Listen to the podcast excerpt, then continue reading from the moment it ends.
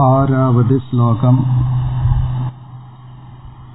न तद्भासयते सूर्यः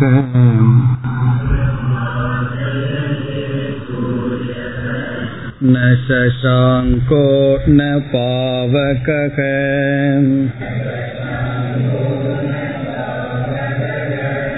यद्गत्वा न निवर्तन्ते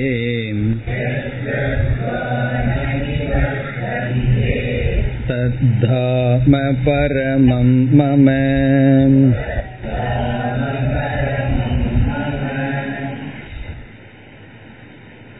ஐந்தாவது ஸ்லோகத்தில்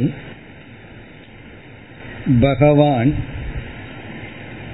ஞானிகளுக்கு ஐந்து லட்சணம் கூறினார் அதுவே சாதகர்களுக்கு சாதனை என்று பார்த்தோம் நிர்மாண மோகாகா. அகங்காரமும் மமகாரமும் அற்றவர்களாகவும் அதற்கு காரணமாக இருக்கின்ற அஜானத்திலிருந்தும் விடுதலை அடைந்தவர்களாகவும் இருப்பவர்கள் சங்க தோஷத்தை வென்றவர்கள் எந்த பொருள்களையெல்லாம் அவர்கள் கையாளுகிறார்களோ அந்த பொருள்களிடத்தில் பற்றை நீக்கியவர்கள் அத்தியாத்ம நித்யாக எப்பொழுதும் ஆத்ம விசாரத்தில் ஈடுபட்டு கொண்டிருப்பவர்கள். பிறகு வினிவிருத்த காமாக எந்த பொருள்களை அவர்கள் அடையவில்லையோ அதிலும் ஆசையை அற்றவர்கள். சங்கம் என்பது நம்மிடத்தில் இருக்கின்ற பொருள் மீது வருகின்ற பற்று. இங்கு காமம் ஆசை என்பது நம்மிடத்தில் இல்லாத பொருள்கள் மீது வருகின்ற பற்று. அந்த பொருள்களை பற்றி கேட்டு அதை பார்த்து அது வேண்டும் என்கின்ற ஆசை. அதுவும் அற்றவர்கள். பிறகு இந்த உலகத்தோடு வாழும் பொழுது இருமை என்ற அனுபவத்தினால் அவர்கள் தாக்கப்படும் பொழுது துவந்த்வைகி விமுக்தாகா. இருமையை அனுபவிக்கின்றார்கள். அந்த தாக்குதல் உடலுக்கு வருகின்றது. ஆழ்ந்த மனதிற்கு செல்வதில்லை. சுகதுக்கம் என்கின்ற இருமைகளை கடந்தவர்கள். இப்படிப்பட்ட அமூடாகா ஞானிகள் தது அவ்யயம் பதம் கச்சந்தி. அந்த அழியாத பதத்தை அடைகிறார்கள் என்று கூறி ஐந்தாவது ஸ்லோகத்துடன் சம்சார வர்ணனையை முடித்து அதற்கான உபாயத்தையும் கூறி முடித்தார். பிறகு நாம் ஆறாவது ஸ்லோகத்திற்கு வந்தோம். இங்கு பிரம்மத்தினுடைய சொரூபத்தை பகவான் கூறினார். இந்த முதல் வரியில் வந்த கருத்தினுடைய சாரம் ஸ்வயம் ஜோதிகி ஆத்மா அல்லது பிரம்ம தத்துவம் உபனிஷத்தில் ஸ்வயம் ஜோதி என்ற சொல் பயன்படுத்தப்பட்டிருக்கின்றது. அதனுடைய இலக்கணத்தையும் சென்ற வகுப்பில் பார்த்தோம். ஸ்வயம் ஜோதி என்றால் எந்த ஒன்று மற்றவைகளினால் விளக்கப்படாமல் மற்றதை விளக்குகின்றதோ அது ஸ்வயம் ஜோதிகி. மற்றவைகளால் அது விளக்கப்படாமல் அது மற்றதை விளக்கும் பொழுது அது ஸ்வயம் ஜோதிகி. மேலோட்டமாக பார்த்தால் சூரியன் சுயம் ஜோதியாக தெரிகின்றது. சூரியன் தன்னை தானே விளக்கிக் கொண்டு மற்ற பொருள்களை விளக்குகின்றது. ஆனால் அந்த சூரியனையே விளக்குவது நம்முடைய கண்கள். நம்ம கண்ணை திறந்து பார்த்தால்தான் அந்த சூரியன் விளங்குகின்றது. ஆகவே சூரியனை விளக்குவது கண்கள். பிறகு கண்ணை விளக்குவது நம்முடைய மனம். இவ்விதம் சென்றால் இறுதியில் பிரம்ம தத்துவம் தான் எதனாலும் விளக்கப்படாமல் அது மற்றதை விளக்குகின்றது. இங்கு விளக்குகின்றது என்பதற்கு பிரமாணம் என்று பொருள். மற்ற பிரமாணத்தினால் விளக்கப்படாமல் மற்ற பிரமாணங்களை அது விளக்குகின்றது. அது முதல் வரி. அதனுடைய பொருளை பார்த்தோம். நதத் பாசயதே சூரியக. சூரியக சூரியன் தது. அந்த பிரம்ம தத்துவத்தை ந பாசயதே விளக்குவதில்லை. பிறகு ந சசாங்கக சந்திரன் அந்த பிரம்ம தத்துவத்தை விளக்காது. ந பாவகக அக்னியானது நெருப்பானது அந்த பிரம்ம தத்துவத்தை விளக்காது. இனி இரண்டாவது வரைக்கு வந்தால் ஏற்கனவே கூறிய கருத்தையே பகவான் கூறுகின்றார். மோக்ஷஸ்வரூபம். மோக்ஷஸ்வரூபம் என்பது எதை அடைந்தால் மீண்டும் நாம் திரும்புவதில்லையோ மீண்டும் வீழ்வதில்லையோ. எத் கத்வா ந நிவர்த்தந்தே. எத் கத்வா எதை அடைந்து ந நிவர்த்தந்தே. அந்த அடைந்த ஞானிகள் திரும்பி வருவதில்லையோ. எதை அடைந்தால் அடைந்தவர்கள் திரும்புவதில்லையோ. தது அது மம பரமம் தாம. மம என்றால் என்னுடைய பரமம் என்றால் மேலான தாம என்றால் இருப்பிடம். அது என்னுடைய மேலான இருப்பிடம். தது எதை அடைந்தால் அடைந்தவர்கள் திரும்புவதில்லையோ அது மம என்னுடைய பரமம் மேலான தாம என்றால் இருப்பிடம். இதை நம்ம ஏற்கனவே பார்த்தோம். இதனுடைய சாரம் என்னவென்றால் இந்த உலகத்தில் எதை நாம் அடைந்தாலும் அதிலிருந்து வீழ்ந்து விடுவோம் என்ற பயத்துடன் தான் அதை அடைந்திருக்கின்றோம். பெரிய பொருள்களை அடைய அடைய பயமும் பெரியதாகிக் கொண்டே வருகின்றது. நம்ம ஏனியில மேலே போக போக கீழே இருக்கிற டிஸ்டன்ஸ் எவ்வளவு ஆகுது? அதிகரித்து கொண்டே செல்கிறது. வீழ்ச்சி பயமும் அதிகரித்து கொண்டே இருக்கின்றது. ஒரு படி ஏறினோம்னா விழுந்தோம்னா ஒரு படி ஒரு அடி தான் விழுவோம். அப்படியே படி ஏற ஏற நமக்கு பயமும் ஏறிக்கொண்டே இருக்கின்றது. அப்படி ஒரு பொருளை அடைந்தால் அது நம்மை விட்டு சென்று விடுமோ என்ற பயத்துடன் தான் அனைத்தையும் அடை அடைகின்றோம். இப்போ மோக்ஷமும் அப்படித்தானா? பகவான் அடைஞ்சா பக பிறகு மீண்டும் பகவான் நம்மை விட்டு சென்று விடுவாரா? அல்லது இந்த ஞானம் நம்மை விட்டு சென்று விடுமா என்றால் இங்கு பகவான் உறுதிமொழி கொடுக்கின்றார் அவ்விதம் இல்லை.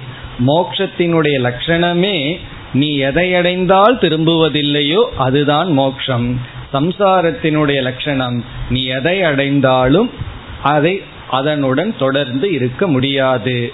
அவைகளெல்லாம் நிலையற்ற தன்மையாக இருப்பதனால் இந்த பிரம்மஸ்வரூபம் நிலையான தன்மையாக இருப்பதனால் நிலையானதை அடைந்தால் அதை விட்டு நாம் திரும்ப மாட்டோம்.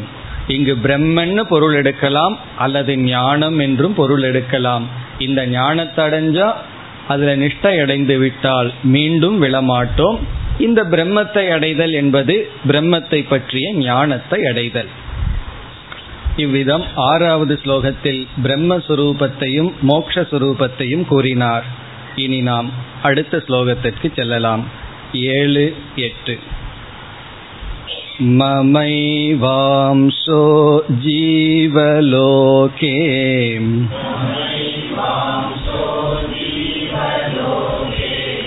जीवभूतः सनातनः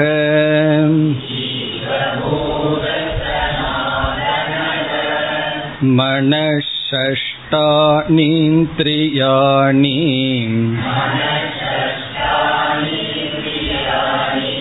प्रकृतिस्तानि कर्षति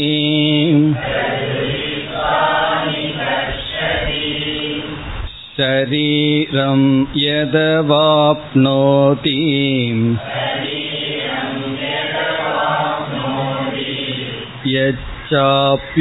यच्चाप्युत्क्रामदीश्वरः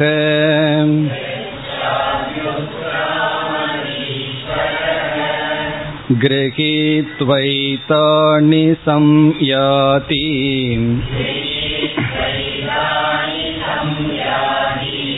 वायुर्गन्धानि वाशयात्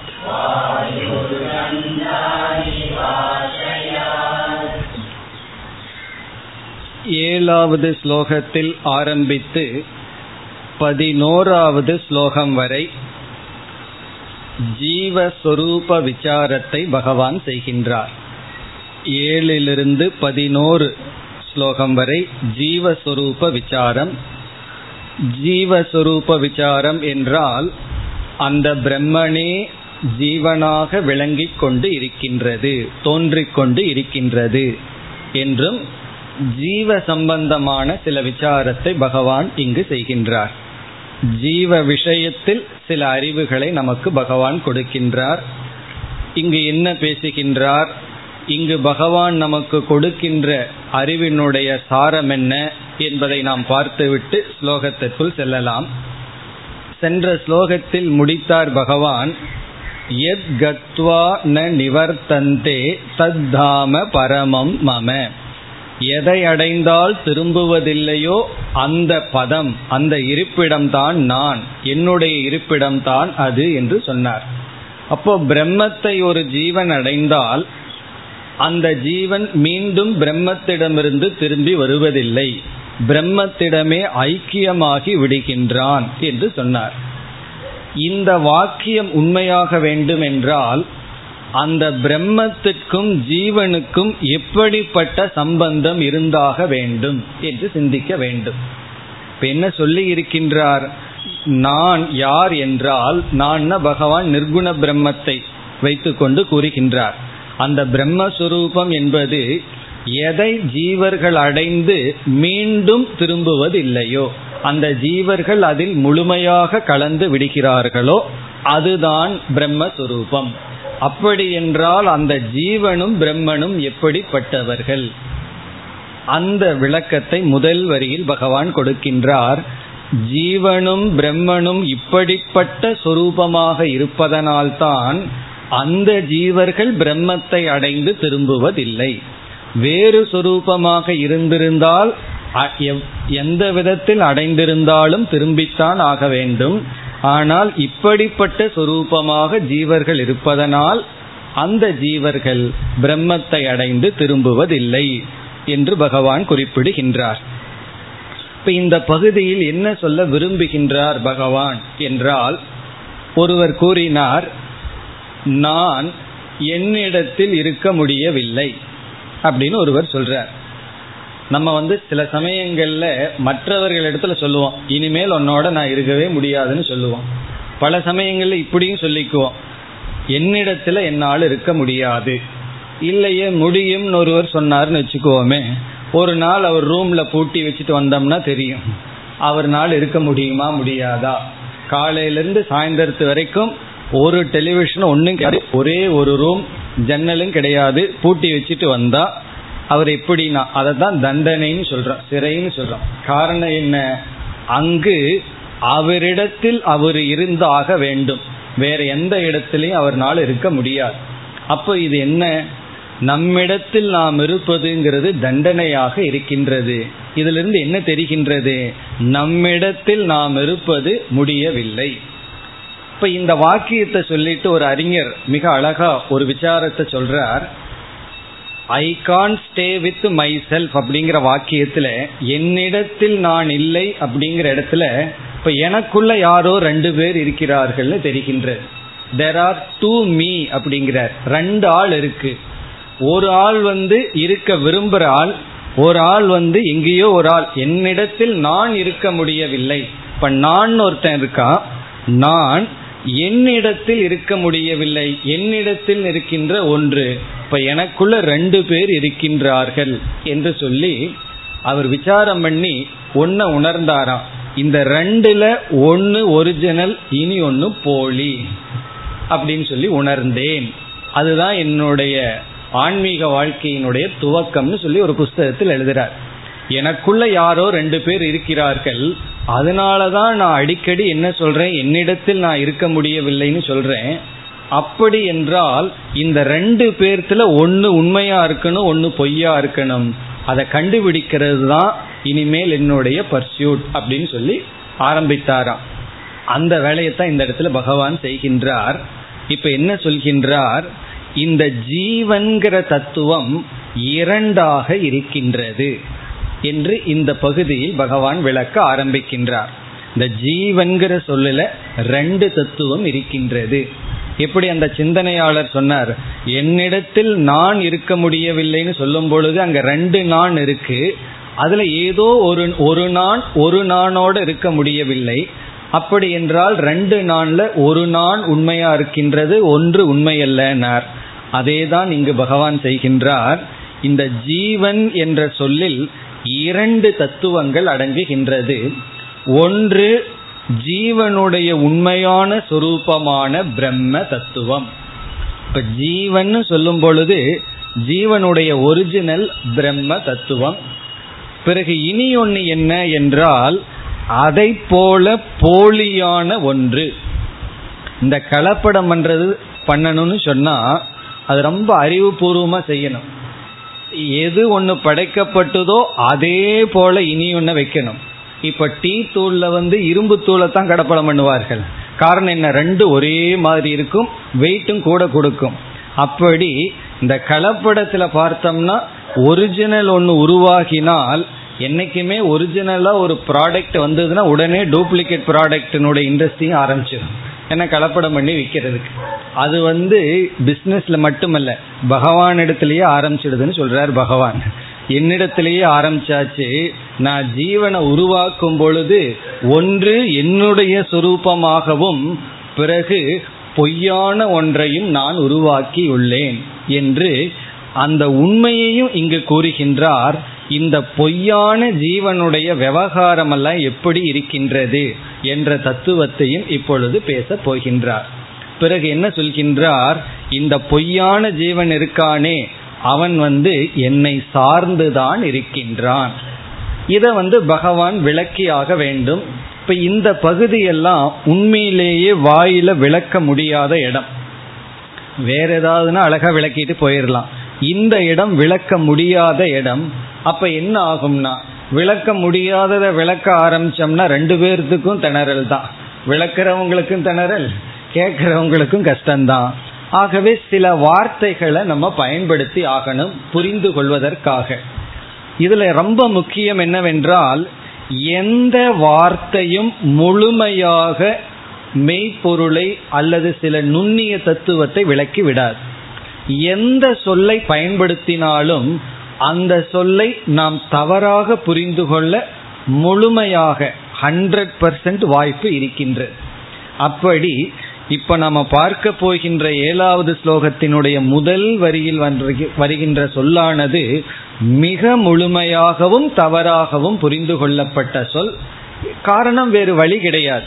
ஒரு தத்துவத்தை விளக்க ஒரு சொல்லை நாம் கையாளுகின்றோம். கையாண்டால் நமக்கு சித்த சுத்தி இருந்ததுன்னா சரியா புரிஞ்சுக்குவோம். அதையும் பகவான் இந்த பகுதியில் சொல்ல போகின்றார். மன தூய்மையுடன் நம்ம ஒரு சொல்ல படிக்கும் பொழுது சரியா புரிஞ்சுக்கிறோம். மன தூய்மை இல்லாமல் அந்த சொல்ல படிக்கும் பொழுது தவறாக புரிந்து கொள்வோம். அதையும் பகவான் கூற போகின்றார்.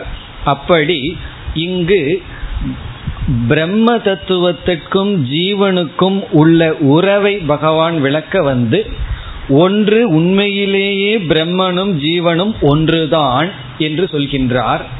பிறகு பொய்யான ஜீவனும் ஒருவன் தோன்றியுள்ளான். உண்மையான ஜீவன் வந்து பிரம்மன் தான் இருந்தாலும் பொய்யான ஜீவனும் தோன்றியுள்ளான். சரி பொய்யானவன் தோன்றியுள்ளான். உண்மையானவனிடமிருந்து அதை எப்படி புரிந்து கொள்வது அதற்கு வந்து உதாகரணம் பல இருக்கின்றது. நம்ம வந்து சூரியன் சூரியனுடைய பிரதிபிம்பம் என்ற உதாரணத்தை எடுத்து கொள்ளலாம். இப்ப சூரியன் இருக்கு ஒரு பானை இருக்கின்றது அதுல நீர் இருக்கின்றது மதிய வேளையில் சூரியன் வந்து பானையினுடைய நீருக்குள் தெரிகின்றது. இப்ப நம்மிடத்தில் எவ்வளவு சூரியன் தெரிகின்றது என்றால் இரண்டு சூரியன் நமக்கு தெரிகின்றது. ஒன்று ஒரிஜினல் சூரியன் இனி ஒன்று அதனுடைய பிரதிபிம்பம். இப்ப சூரியனுடைய பிரதிபிம்பத்தை பிரதிபிம்பத்துக்கும் சூரியனுக்கு என்ன சம்பந்தம்னு கேட்டா இதுல என்ன சம்பந்தம் நம்ம சொல்ல முடியும்? நம்ம வந்து ரிலேஷன்ஷிப் உறவுகளை பற்றி பேசுறோம். இந்த ரெண்டுக்கு என்ன உறவுன்னு சொன்னா நம்ம என்ன உறவுன்னு சொல்ல முடியும்? மாமா மச்சான் உறவுன்னு சொல்றதா? இல்லது பையன் புள்ள உறவுன்னு சொல்றதா? என்ன உறவு தான் நம்ம சொல்ல முடியும்? சொல்லவே முடியாது. உறவே அங்கு சொல்ல முடியாது. ஆனாலும் சொல்லி ஆகணும் காரணம் ரெண்டு தத்துவம் இருக்கு. இப்ப நம்ம நடந்து போயிட்டு இருக்கோம் நம்முடைய உடலுக்கும் நிழலுக்கும் என்ன உறவு இருக்குன்னு யாராவது கேட்டா சம்பந்தத்தை சொல்லுங்கன்னா என்ன சம்பந்தம் சொல்லுவது? சொல்ல முடியாது தான் ஆனாலும் இரண்டு தனித்தனியா இருக்கிறது போல் தெரிகின்றது. ஆகவே ஏதாவது ஒரு வார்த்தையை சொல்லித்தான் ஆகணும். இரண்டுக்கும் உள்ள உறவை காட்ட. இந்த இடத்துல பகவான் என்ன வார்த்தையை பயன்படுத்துகின்றார்? அம்சக என்ற வார்த்தையை பயன்படுத்துகின்றார். அம்சம். அது என்னுடைய அம்சம்தான் இப்ப சூரியன் வந்து என்ன சொல்கின்றதா? நீ பானைக்குள்ள ஒரு சூரியனை பார்க்கறையே அது என்னுடைய அம்சம்தான் நிழல் வந்து நம்ம வந்து நிழல் கிட்ட சொல்றோம். நிழலே நீ யார் தெரியுமா? நீ என்னுடைய அம்சம். பிறகு கடல் வந்து அலைகளை பார்த்து சொல்லுது. நீ வந்து இவ்வளவு தூரம் ஆடிட்டு இருக்கிறையே அதுக்கெல்லாம் அது யார் தெரியுமா? என்னுடைய அம்சம்தான் என்று வந்து கூறுகின்றது. பிறகு பெரிய ஆகாசம் இருக்கே அது பானைக்குள் இருக்கிற சிறிய ஆகாசத்தை பார்த்து சொல்லுது நீ வந்து என்னுடைய அம்சம்தான். இதுல என்ன தவறாக புரிந்து கொள்ள வாய்ப்பு இருக்குன்னா இல்லதான். சரியான புத்தியோட நம்ம வந்து சாஸ்திரத்தை அணுகினால் தவறாக புரிந்து கொள்ள வாய்ப்பில்லை தான் அப்படி பகவான் இந்த இடத்துல என்ன சொல்கின்றார்? என்னுடைய அம்சம்தான் ஜீவன். அப்ப என்னுடைய அம்சம்தான் ஜீவனாக இருக்கின்றது. அப்படி என்றால் ஜீவனும் நானும் உண்மையில் வேறல்லதான். காரணம் என்னுடைய ஒரு அம்சமாகத்தான் அது வெளிப்பட்டிருக்கின்றது. அதைத்தான் இங்கு சொல்கின்றார். மம ஏவ அம்சக. மம என்றால் பரமாத்மாவாக இருக்கின்ற மம என்னுடைய அம்சக என்னுடைய அம்சம். அம்சம்ங்கிற வார்த்தை நமக்கு தெரியும். என்னுடைய அம்சம்னா என்னுடைய ஒரு பகுதி ஒரு அவயவம் ஒரு பார்ட் என்னுடைய அம்சம்தான் யார் என்றால் இந்த ஜீவன். இப்ப என்னுடைய அம்சம்தான் இந்த ஜீவன் சொல்றார் பகவான். இப்ப அம்சம்ங்கிற இடத்துல பொதுவான அர்த்தம் என்ன என்றால் இப்போ ஒரு மனிதன் இருக்கின்றான். அந்த மனிதனுடைய ஒரு அம்சம் என்னன்னா விரல்கள். இனி ஒரு அம்சம் என்னன்னா கால். இனி ஒரு அம்சம் என்னன்னா தலை. அப்படி ஒவ்வொரு பகுதி அவயவம் உறுப்புக்களை அம்சம்னு சொல்றோம். ஒரு பார்ட் அத அம்சம்னு சொல்றோம். வீடு இருக்கு கிச்சன் வந்து ஒரு அம்சம்.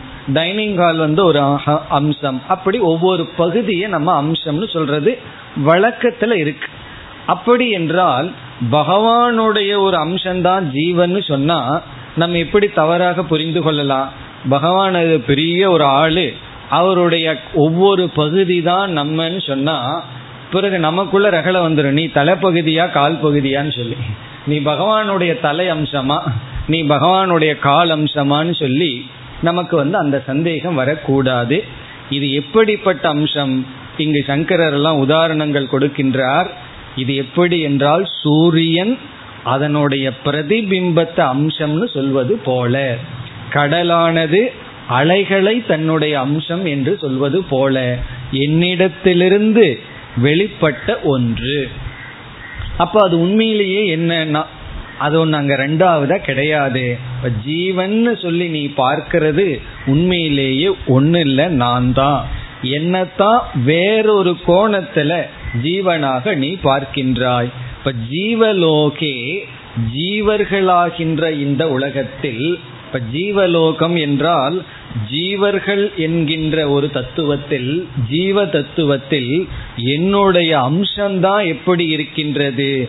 ஜீவனாக விளங்கிக் கொண்டு இருக்கின்றது என்று ஜீவனுக்கும் ஈஸ்வரனுக்கும் அல்லது பிரம்மத்திற்கும் உள்ள உறவு என்னவென்றால் சூரியனுக்கும் பிரதிபிம்பத்திற்கும் உள்ள உறவு.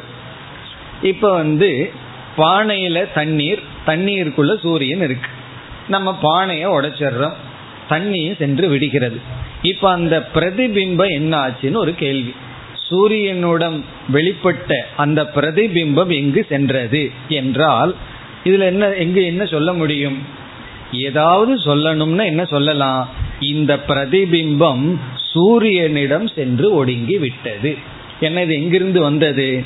சூரியனிடமிருந்து இது தோன்றியது. அப்படி என்றால் எங்கு செல்ல வேண்டும்?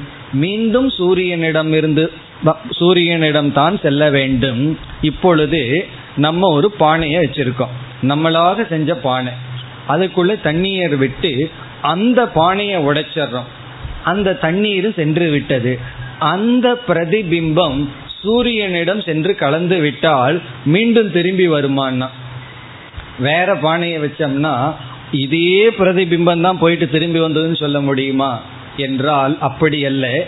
இந்த பிரதிபிம்பம் அங்கு சென்று விட்டால் எத் கத்வா ந நிவர்த்தந்தே. அது திரும்பி வராது. வேற பானையில வேற தண்ணி வச்சோம்னா அது வேற ஏதோ சூரியனுடைய பிரதிபிம்பமே தவிர ஆனா இந்த பிரதிபிம்பம் என்னாச்சு? நாம செய்த பானையில வெளிப்பட்ட அந்த பிரதிபிம்பம் என்னாகி விட்டது? அது சென்றால் திரும்பி வருவதில்லை. இப்ப இப்படித்தான் சங்கரர் வந்து சம்பந்தம் கொடுக்கிறார். சென்ற ஸ்லோகத்துக்கும் இதற்கும். அதாவது ஜீவர்கள் சென்றால் திரும்பி வருவதில்லைன்னு சொன்னா சூரியனுடைய பிரதிபிம்பம் சூரியனிடம் சென்று விட்டால் அது மீண்டும் திரும்பி வருவதில்லை. அப்படி என்றால் இந்த ஜீவனுக்கும் ஈஸ்வரனுக்கு எப்படிப்பட்ட சம்பந்தம் இருக்க வேண்டும் என்றால் பிம்ப பிரதிபிம்ப சம்பந்தம். ஏதாவது சம்பந்தம் சொல்லணுமே. அதுதான் பிம்ப பிரதிபிம்ப சம்பந்தம். பிம்பத்திற்கும் பிரதிபிம்பத்திற்கும் உள்ள சம்பந்தம். நம்முடைய முகத்தை பிம்பம்னு சொல்றோம். கண்ணாடியில் இருக்கு தெரிகின்ற முகத்தை பிரதிபிம்பம்னு சொல்றோம். இந்த ரெண்டுக்கு என்ன சம்பந்தம்னா அந்த சம்பந்தம் தான் யார் யாருக்கு ஜீவனுக்கும் பிரம்மத்திற்கும். இதுல என்னன்னு சொன்னா சம்பந்தம்னு சொன்னா அங்க ரெண்டு பேர் இருந்தாகணும். ரெண்டு பேர் இல்லாம சம்பந்தத்தை பத்தி பேச முடியாது. ஆனாலும் இங்க நம்ம சம்பந்தத்தை பேசுறோம். உண்மையிலேயே ரெண்டு பேர் கிடையாது தான் ஒரே ஒரு ஆளை வச்சுட்டு சம்பந்தத்தை பேசி கொண்டிருக்கின்றோம் அதையும் நம்ம பேசலாம். எப்பொழுதுனா ஒரு உண்மையா ஒன்று இருந்து பொய்யாக ஒன்று தெரிந்தால் உண்மைக்கும் பொய்யுக்கும் நம்ம சம்பந்தத்தை பேசுகின்றோம். அவ்விதத்தில் இந்த ரெண்டு ஜீவன் நமக்குள்ள ரெண்டு ஆள்க இருக்கிறார்கள்னு நம்ம ஆரம்பித்தோம் அல்லவா? அதுல ஒரு ஆள் யார் என்றால் பிம்ப ரூபமான பரமாத்மா அல்லது பிரம்மஸ்வரூபம். அதுதான் ஜீவன். இப்போ உண்மையிலேயே ஜீவன் யார் என்றால் சூரியன் சொரூபத்தை போல பரமாத்ம சொரூபம். அது ஜீவனுடைய உண்மையான சொரூபம்.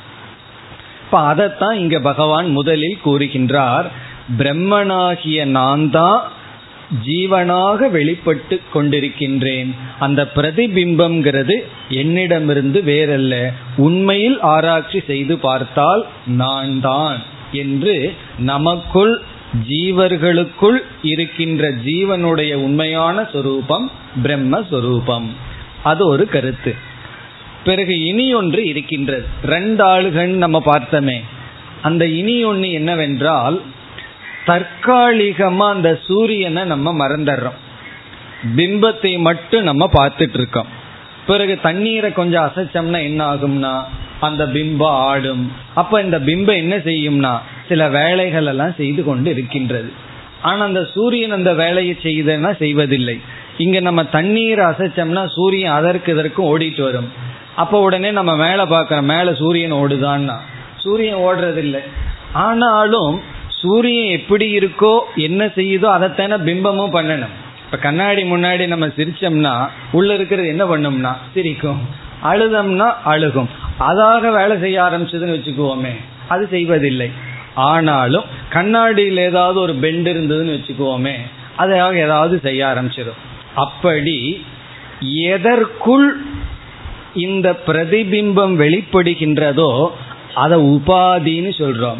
அதனுடைய செயல்களில் அந்த பிரதிபிம்பமும் தனித்து இயங்குவது போல் ஒரு காட்சி அளிக்கின்றது. அதை நம்ம அனுபவிக்கின்றோம். பானைக்குள்ள தண்ணீர் தண்ணீருக்குள் இருக்கின்ற சூரியன் ஆடிக்கொண்டும் அசைந்து கொண்டும் இருக்கின்றது.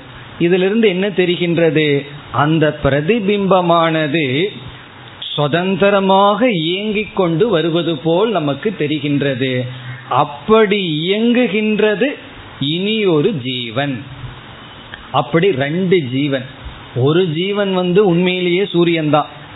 இனி ஒரு ஜீவன் வந்து அந்த சூரியனை சற்று நம்ம மறந்துடணும் மறந்துட்டு அந்த பிம்பத்தை மட்டும் பார்த்தா அது செயல்படுவது போல் நமக்கு தெரிகின்றது.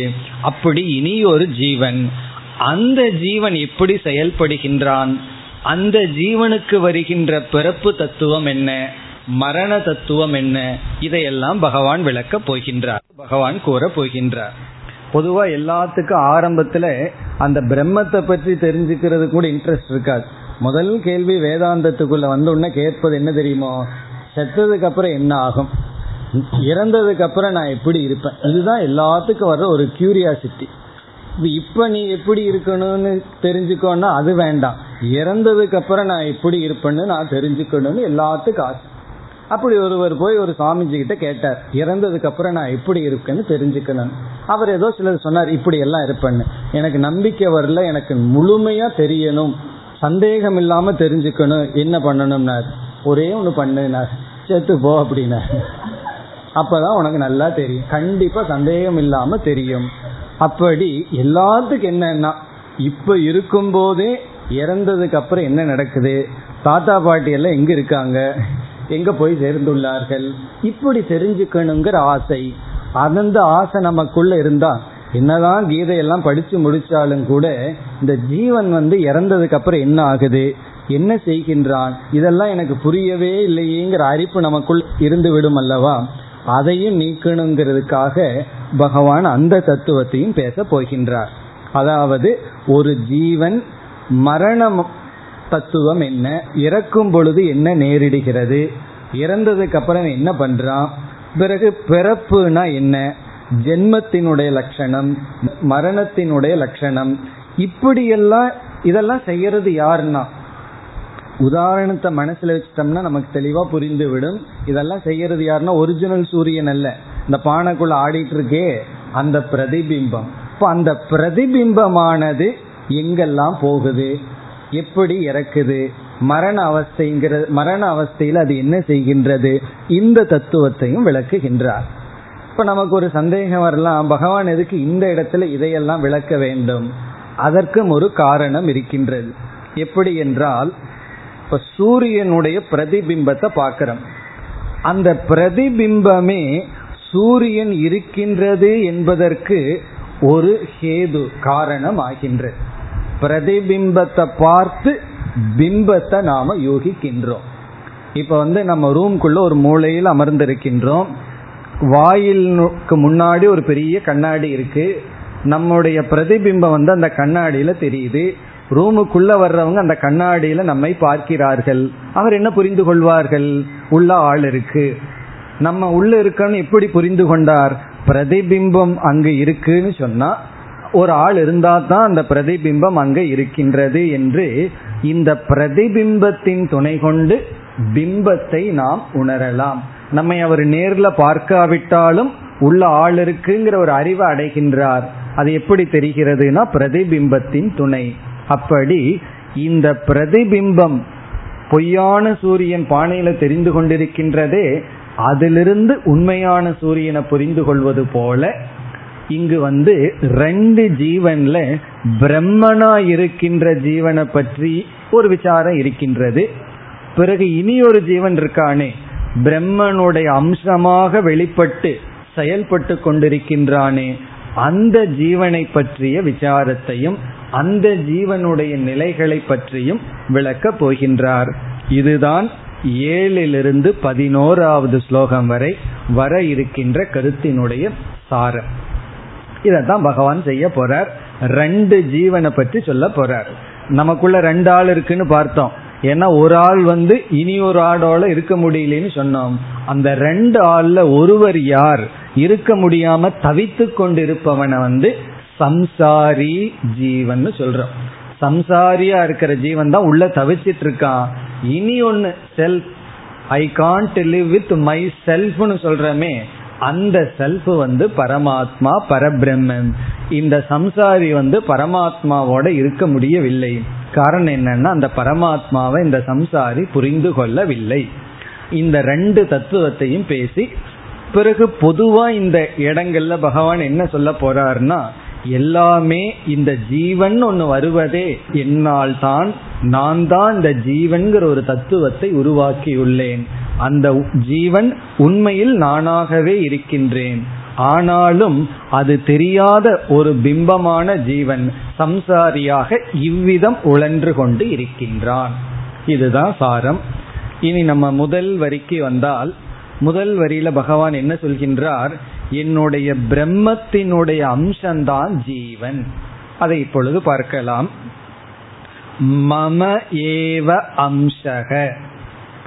மம ஏவ. இங்க மம என்றால் என்னுடைய என்னுடைய என்றால் பிரம்மஸ்வரூபமான என்னுடைய பரமாத்மாவாக இருக்கின்ற என்னுடைய ஏவ என்றால் என்னுடையதுதான். அம்சக. என்னுடைய ஒரு அம்சம். என்னுடைய ஒரு வெளிப்பாடு எக்ஸ்பிரஷன் மேனிஃபெஸ்டேஷன் என்னுடைய ஒரு சிறிய அம்சம்தான் என்ன? எங்கு ஜீவலோகே ஜீவர்களுடைய உலகத்தில் ஜீவர்களுடைய உலகத்தில்னா நம்ம வந்து ஜீவர்களா இருந்து இயங்கிக் கொண்டிருக்கின்றோம். அறிவுடன் உணர்வுடன் இயங்கிக் கொண்டிருக்கின்ற இந்த உலகத்தில் ஜீவ தத்துவத்தில் என்று பொருள். ஜீவ தத்துவத்தில் ஜீவபூதக ஜீவனாக இருப்பது என்னுடைய அம்சம்தான். என்னுடைய பரமாத்மாவினுடைய ஒரு சிறிய அம்சம்தான் ஜீவ உலகத்தில் ஜீவ தத்துவத்தில் ஜீவனாக விளங்கிக் கொண்டு இருக்கின்றது. இது எவ்வளவு நாள் விளங்கிக் கொண்டிருக்கின்றது என்றால் கடைசி சொல் சனாதனக என்றும் விளங்கிக் கொண்டிருக்கின்றது. சனாதனகன எட்டர்னல் எப்பொழுதும் விளங்கிக் கொண்டு இருக்கின்றது. அந்த ஜீவனும் நானும் உண்மையில் ஒன்றுதான். என்னுடைய ஒரு அம்சம்தான் ஜீவனாக விளங்கி கொண்டு இருக்கின்றது இப்ப இந்த ஜீவனை வந்து பிரம்மத்தோட பார்த்தோம்னா பிரம்மவாகவே பார்க்கலாம். பிரம்மத்தை விட்டு பார்த்துட்டோம் அப்படின்னா அந்த ஜீவன் வந்து பொய். இப்ப ஜீவன் வந்து உண்மையா பொய்யான்னு சொன்னா ரெண்டு பதிலும் சொல்லலாம். உபனிஷத்துல பார்க்கலாம் இந்த ஜெகத்து வந்து மித்தியா நீக்கப்பட வேண்டும். சில இடங்கள்ல என்ன சொல்லப்படும்? இந்த ஜெகத்து தான் பிரம்மன். இப்ப ஜெகத்து தான் பிரம்மன் சொல்லப்படும் இந்த ஜெகத்து மித்தியான்னு சொல்லப்படும். ரெண்டு ஸ்டாண்ட் பாயிண்ட் ரெண்டு நோக்கிலிருந்து இவ்விதம் சொல்லப்படுகிறது. ஜெகத்து தான் பிரம்மன் சொன்னா ஜெகத்தில் இருக்கின்ற ஒவ்வொரு பொருளில் இருக்கின்ற இருத்தல் என்கின்ற சத்தை எடுத்துட்டு சொல்றோம். எந்த பொருள் இருக்குன்னு சொல்லுவோம். அந்த இருத்தல் பிரம்மன். ஆகவே அனைத்தும் பிரம்மன். பிறகு மித்தியான்னு சொன்னா அது எப்படி இருக்குன்னு சொல்லுவோம். அந்த நாம ரூபம் அதை வந்து பொய் என்று நீக்குவோம். இப்ப நாம ரூபத்தின் அடிப்படையில நீக்குகின்றோம். ஆதாரத்தினுடைய அடிப்படையில ஒன்றுன்னு சொல்றோம். இப்ப உதாரணமா பானை வந்து சத்தியம்னு சொல்லலாம். பானைய மித்தியான்னு சொல்லலாம். பானைய சத்தியம்னு எப்படி சொல்வீர்கள்னா களிமண்கிற நோக்கில நான் பார்த்தேன்னா அது சத்தியம். பிறகு அதனுடைய உருவம்ங்கிற நோக்கில பார்த்தேன்னா அது மித்தியா. நகை வந்து இந்த நகையை நான் சத்தியமா பார்க்கிறேன்னா தங்கமா பார்க்கும் பொழுது சத்தியம். எப்படி என்றால் நான் நகையை கட் பண்ணி அதனுடைய உருவம் இல்லாட்டியும் கூட தங்கம் இருக்கு. பிறகு அதனுடைய உருவத்துல என்னுடைய கவனம் அட்டென்ஷன் இருந்ததுன்னா அது மித்தியா. அதே போல ஜீவனுடைய சொரூபத்தை பார்த்தா சத்தியம். ஜீவனுடைய சொரூபத்தை விட்டுட்டு பிரதிபிம்பத்தை பார்த்தா அது வந்து சம்சாரியாக மித்தியாவான ஜீவன். அந்த ஜீவனை பற்றி விசாரமெல்லாம் பகவான் செய்ய போகின்றார். இப்ப இந்த இடத்துல இந்த முதல் வாக்கியம் முதல் வரியானது ஆதாரமாக இருக்கின்றது. என்னுடைய அம்சம்தான் இப்ப இந்த இடத்துல இவ்வளவு பீடிகை நாம போட வேண்டியது காரணம் என்னன்னா இந்த ஒரு வாக்கியம் எப்படி தவறாக பொருள்படுத்தப்பட்டு விட்டது என்றால் இறைவன் அல்லது பிரம்மத்துக்கு ஒரு உருவம் இருக்கின்றது. அதனுடைய ஒரு பகுதி தான் ஜீவன். ஆகவே ஜீவனும் பிரம்மனும் ஐக்கியம் அல்ல. ரெண்டும் வேறு வேறு தான் ஜீவன் வேறு பிரம்மன் வேறு. காரணம் பகவானே சொல்லிட்டாரு என்னுடைய ஒரு அம்சம்தான் ஒரு அவயவன் தான் ஜீவர்கள். இப்போ ஒரு அம்சம்தான் ஜீவன் நாம ஏன் எடுத்துக்கொள்ள கூடாது இப்ப பகவான் வந்து ஒரு ஆளா இருக்கார். அதுல ஏதோ ஒரு பகுதி தான் ஜீவன் எடுத்துக்கொண்டால் ஒரு நியதி இருக்கின்றது. ஒருத்தரை வந்து அல்லது ஒரு ஒன்றை நாம் அழிக்க வேண்டும் என்றால் அதனுடைய அவயவத்தை அழிச்சிட்டோம்னா அதை அழிச்சிருவோம். நம்ம ஏற்கனவே பார்த்திருக்கோம் சம்சார விரக்ஷம் இருக்கு பெரிய மரம் இருக்கு. இந்த மரத்தை அழிக்கணும்னு என்ன செய்யணும்? அதனுடைய ஒரு அம்சம் என்ன? இலைகள். அதனுடைய இனி ஒரு அம்சம் என்ன? சிறிய கிளைகள். இனி ஒரு அம்சம் வந்து வேர். இனி ஒரு அம்சம் வந்து இடையில் இருக்கின்றது. இப்படி ஒவ்வொரு அம்சத்தையா எடுத்துட்டோம்னா கடையில கடைசியில மரம்ங்கிறது எங்க நிற்க போகின்றது? அப்படி அம்சத்தை அழித்தால் அம்சி அழிந்து விடுவான். அம்சின்னா அம்சத்தை உடையவனுக்கு நாசம் வந்து விடும். அப்படி ஜீவர்களெல்லாம் பகவானிடம் உடைய ஒரு ஒரு கை கால போல ஒரு அவயவத்தை போல உறுப்புகள் போலன்னு சொன்னா என்ன ஆகும் இப்ப நம்முடைய ஒரு உறுப்புல ஒரு நோய் வந்தா அது நமக்கு வர்ற நோய். இப்போ வந்து காலில் வந்து ஏதோ ஒரு நோய் வந்துடுதுன்னா அது காலுக்கு தானே வந்தது எனக்கு வந்து வரலையே நான் சொல்றோம் நம்ம. கைக்கு தானே வந்தது எனக்கு வரலையே நான் சொல்றோம். பல்லுக்கு தான் நோய் எனக்கு வந்தது வரவில்லைன்னு சொல்வதில்லை. அது என்னை பாதிக்கும். இப்ப நம்ம பண்ற அதர்மங்கள் எல்லாம் என்ன ஆகும்னா பகவானுடைய ஒரு அம்சமா இருந்துட்டு நம்ம பண்ற தர்மா தர்மம் எல்லாம் பகவானுக்கு சென்று விடும் ஆகவே இங்க அம்சம் என்பது நம்ம பார்த்த உதாரணத்தில் சூரியன் சூரியனுடைய பிரதிபிம்பத்தை போல. அவயவமல்ல வெளிப்பாடு. அம்சம்னா என்னுடைய ஒரு வெளிப்பாடு தான் இந்த ஜீவர்கள். என்னுடைய பிரதிபிம்பம் தான் இந்த ஜீவர்கள். இந்த ஜீவலோகத்தில் உணர்வு மயமாக இருக்கின்ற இந்த உலகத்தில் ஜீவலோகத்தில் ஜீவஸ்வரூபமாக விளங்குவதற்கு காரணம் என்னுடைய ஒரு அம்சம்தான் என்னுடைய அம்சம். இந்த அம்சம் சனாதனக அழியாத என்றும் உள்ள இந்த அம்சம். இனி எப்படிப்பட்ட அம்சம்? என்றால் இனி வந்து பிரம்மத்தினுடைய லட்சணத்துக்கு நம்ம போகணும். பிரம்மத்தினுடைய லட்சணத்துக்கு சென்றால் ஒரு உபனிஷத்திலிருந்து எடுத்துக்கொள்வோம். சத்தியம் ஞானம் அனந்தம் பிரம்ம. அல்லது சச்சிதானந்த சுரூபம் பிரம்ம. சத் சுரூபம்னா அது என்னைக்கும் இருக்கின்றது? சித் சுரூபம்னா அறிவு ரூபமாக உணர்வு ரூபமாக இருக்கின்றது. ஆனந்தத்தையும் சத்தையும் இப்ப விட்டுருவோம். இப்ப சித்துங்கிற சொரூபத்துக்குள்ள போறோம். சித்துன்னு சொன்னா அறிவு சொரூபம் ஞான சொரூபம். அதாவது நம்ம அறிகின்ற அறிவு இங்கு சொல்லப்படவில்லை. அறிகின்றது ஒரு செயல் அது சொல்லப்படவில்லை. ஞான சுரூபம் பிரகாச சுரூபம். இப்பொழுது அந்த அறிவு சுரூபமானது உணர்வு சுரூபமான பிரம்மன் நம்முடைய மனதில் வெளிப்படும் பொழுது பிரதிபிம்பிக்கும் பொழுது நம்ம மனதிற்கும் ஒரு அறிவு அல்லது உணர்வு வருகின்றது. இப்ப சூரியன் வந்து மேல இருக்கு. எல்லா இடத்திலையும் சூரியனுடைய பிரதிபிம்பம் தோன்றுவதில்லை. எங்க தோன்றும்னா எந்த சர்ஃபேஸ் வந்து ரொம்ப கிளீனா சுத்தமா இருக்கோ அங்கதான் சூரியனுடைய பிரதிபிம்பம் தெளிவா தெரியும். சூரியனாகவே தெரியும். மீதி இடத்துல லைட் ரிஃப்ளெக்ட் ஆகுமே தவிர சூரியனுடைய உருவம் நன்கு தெரியாது.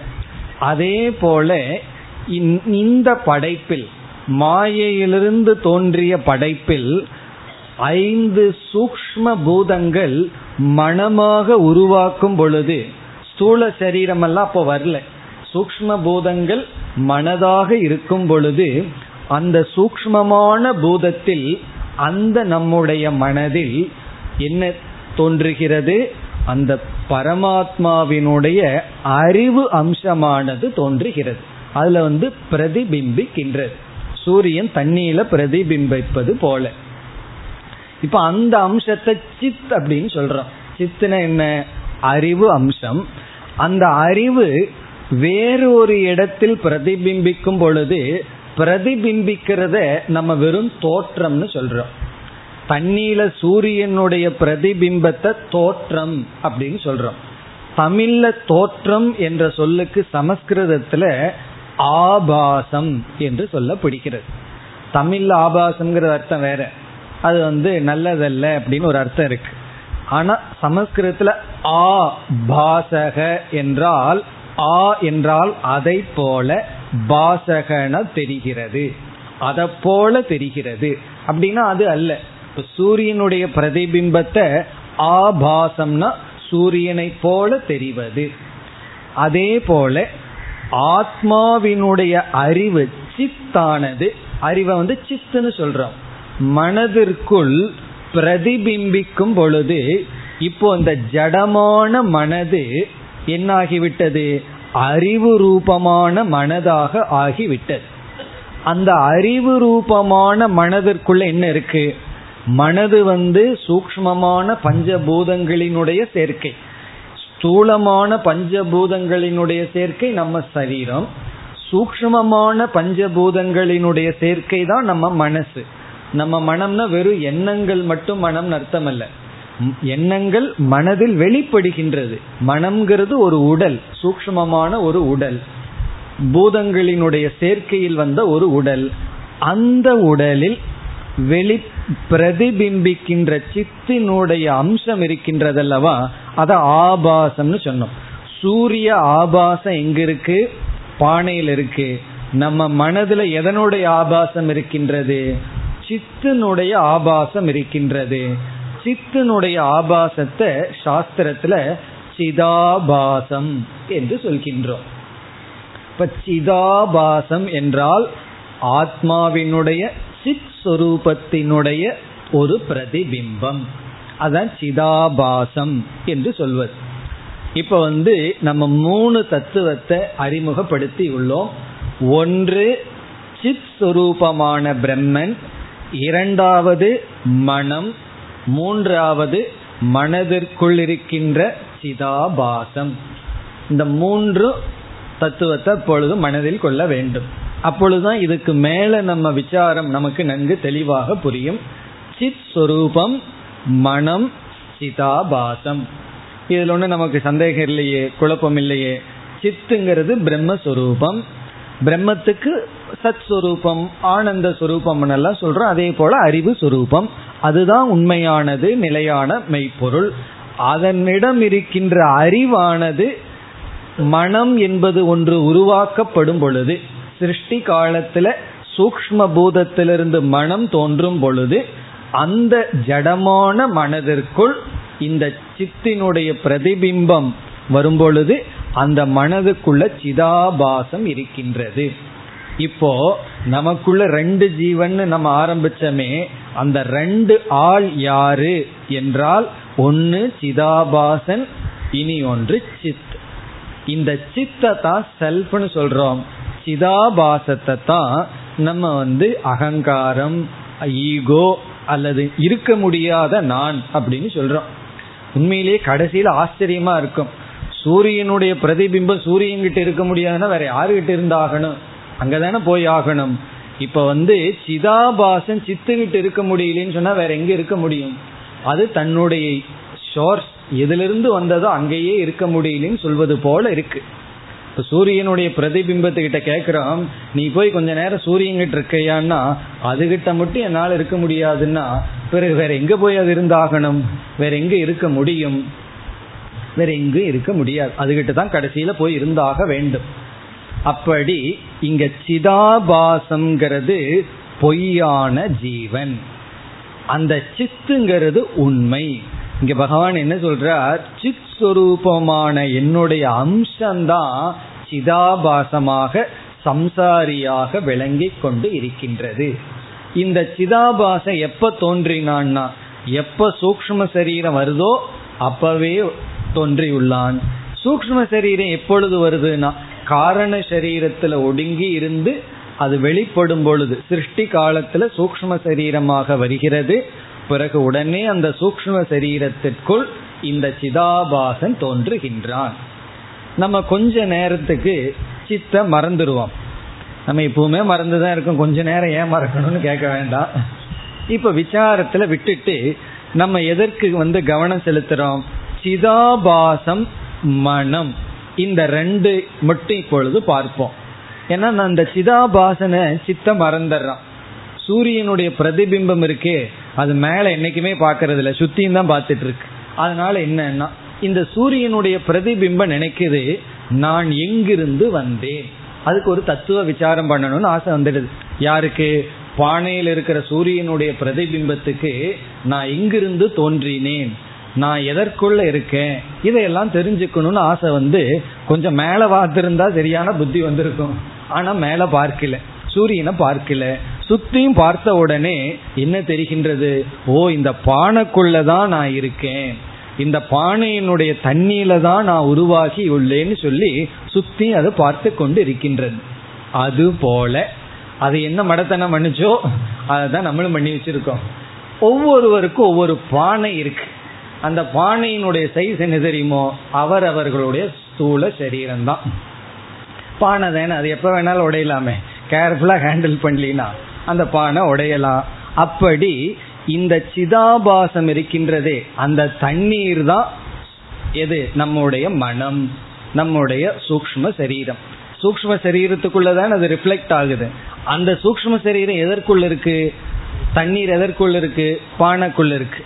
அதே போல நம்முடைய சூக்ம சரீரம்ங்கிற தண்ணீர்ல சிதாபாசனானவன் இருந்து கொண்டு அப்படியே சுற்றின்னு பார்த்த உடனே முழுமையா வியாபிச்சு பார்க்கும் பொழுது இந்த ஸ்தூல சரீரத்தை பார்க்கின்றான். பிறகு என்ன முடிவு செய்கின்றான்? இந்த ஸ்தூல சரீரத்துக்குள்ளதான் நான் வந்துள்ளேன். பிறக்கும் பொழுது இந்த ஸ்தூல சரீரத்தோட தான் வாழ்ந்துட்டு இருக்கேன் இந்த ஸ்தூல சரீரம் போச்சுன்னு சொன்னா நானும் போயிருவேன். ஆகவே நான் யாருன்னு சொன்னா இந்த உடலோடு வந்து உடலோடு இருந்து உடலோடு மடிபவன். அப்ப மரணம் தான் என்னுடைய முற்றுப்புள்ளி. அதற்கு மேல ஒண்ணுமே இல்லை. ஆகவேதான் மரணம் வரக்கூடாது. எந்த வயசுலையும்? தொண்ணூத்தஞ்சு வயசு ஆயிருக்கும் ஒரு இந்திரியமும் வேலை செய்யாது. சாப்பிட முடியாது. ஒன்றும் முடியாது. போயிருவீங்களான்னு கேட்டா மாட்டேன்னு சொல்லுவாரு. காரணம் என்ன? அவ்வளவு ஆசை. என்ன இந்த சரீரம் பானை எவ்வளவு தூரம் லீக் ஆயாச்சு? எவ்வளவு தூரம் பானை டேமேஜ் ஆகணுமோ ஆயாச்சு? இருந்தாலும் அந்த பானையை விடுறதுக்கு நமக்கு மனசு இல்லை காரணம் என்ன? அதற்கு மேல் அந்த ஜீவாத்மா தன்னுடைய இருப்பை பார்க்கவில்லை. அதுதான் அந்த பிரதிபிம்பம் வந்து பானையத்தான் பார்க்குது. ஏன்னா ஒரே பானையில தண்ணி இருந்தால் வாசனம் எல்லாம் வந்து கெட்டு போயிருக்கு. இருந்தாலும் அந்த ஜீவன் வந்து அந்த பிரதிபிம்பம் பானையை விடாதது போல ஜீவன் என்ன செய்கின்றான்? இந்த சிதாபாசனான ஜீவன் இப்படி ஒரு ஜீவன் இருக்கானே. இந்த ஜீவன் ஸ்தூல சரீரத்தோடு பற்றி இருக்கின்றான். அப்ப நம்ம சாதாரணமா என்ன நினைக்க தோணுது? மரணம் என்பது ஒரு ஜீவனுடைய முழுமையான முடிவு. அத பகவான் இங்கு நீக்கிறார். அந்த தத்துவத்தை சொல்லி என்ன புரிய வைக்கின்றார்? மரணம்ங்கிறது பானைய மாத்துறது போல.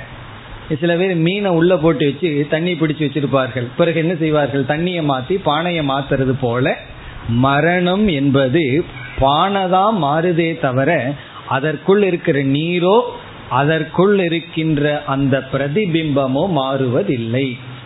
இது வந்து உதாரணம் புரிஞ்சுக்கிறதுக்காக. அதே போல ஒரு ஜீவனுடைய மரணம்னா என்ன? அந்த மரண அவஸ்தையில் என்ன நேரிடுகின்றது? அவன் என்ன செய்கின்றான்? அந்த கருத்து தான் ஏழாவது ஸ்லோகத்தில் ரெண்டாவது வரி பிறகு எட்டாவது ஸ்லோகத்திலும் தொடர்கிறது. இப்ப ஜீவனுடைய மரண தத்துவம். இப்ப மரண காலத்துல இவன் என்ன செய்கின்றான்? இதை ஏன் பகவான் சொல்றார்னா மரணமே முடிவல்ல. மரணத்துல ஒருவனுக்கு முற்றுப்புள்ளி வருவதில்லை. கமாதா வருதுங்கிற தொடர்கின்றான். இதை தெரிஞ்சிட்டோம்னா மரணத்தை கண்டு நம்ம பயப்பட மாட்டோம். காரணம் என்ன? ஒரு கமா வேற ஒரு சட்டை நமக்கு கிடைக்கின்றது. இடம் மாறுகின்றோம் எல்லாத்தையும் கொஞ்சம் மாத்திக்கிறோம். இன்னும் இங்கேயே இருந்து போர் அடிச்சாச்சு. வேற இடத்துக்கு போக வேண்டியது தானே அப்படி நாம் எடுத்துக்கொள்வோம். மரணம் ஜீவனுடைய முடிவல்ல. பொதுவா மரணத்துல எல்லாமே முடிவடைகிறதுன்னு நினைக்கிறோம். இங்க பகவான் என்ன அறிவை புகட்டுகின்றார்? மரணம் என்பது ஸ்தூல சரீரத்திற்கு வருகின்ற அவஸ்தை தான். ஸ்தூல சரீரத்தினுடைய முடிவு தான் மரணமே தவிர நம்முடைய மனதும் இறப்பதில்லை. மனதிற்குள் இருக்கின்ற அந்த சிதாபாசம் அதுவும் இறப்பதில்லை. அப்ப டெத் அப்படிங்கிறது யாருக்குன்னா நம்ம மனசுக்கும் கூட மரணம் அல்ல காரணம் என்ன? மரண அவஸ்தையில் மனம் என்ன செய்கின்றது? ஸ்தூல உடலை விட்டு விலகுகின்றதுன்னு சொல்ல போகின்றார். இப்ப மரணம்ங்கிறது உடலுக்கு வருவது. அதே போல நம்ம பொதுவா பர்த்டேன்னு சொல்லி கொண்டாடுறோமே அது நம்முடைய மனசுக்கும் அல்ல. பெற்றோர்கள் வந்து நம்முடைய மனதை படைக்கவில்லை. பிறகு எதை கொடுத்தார்கள்? நம்முடைய ஸ்தூல சரீரத்தை அவர்கள் கொடுத்தார்கள். இப்போ பிறப்பு என்பது இந்த ஜீவன். தண்ணீரும் பிரதிபிம்பமும் புதிய பானைக்குள்ள போறது போல இந்த ஜீவன் மனதுடன் சிதாபாசம் வேறொரு சரீரத்தை எடுப்பது. அப்ப ஜீவன் வந்து எப்ப கம்ப்ளீட் முழுமையாகிறான்னு சொன்னா ஸ்தூல சரீரத்தையும் எடுத்தவுடன் அவன் முழுமையான ஜீவன் ஆகிறான் ஸ்தூல சரீரம் இல்லாமலும் அவனை நம்ம ஜீவன் சொல்லலாம். அப்பொழுது எந்த அவஸ்தையில் இருக்கின்றான்? சூக்ம சரீரமும் சிதாபாசமும் சேர்ந்து இருப்பவன் ஜீவன்.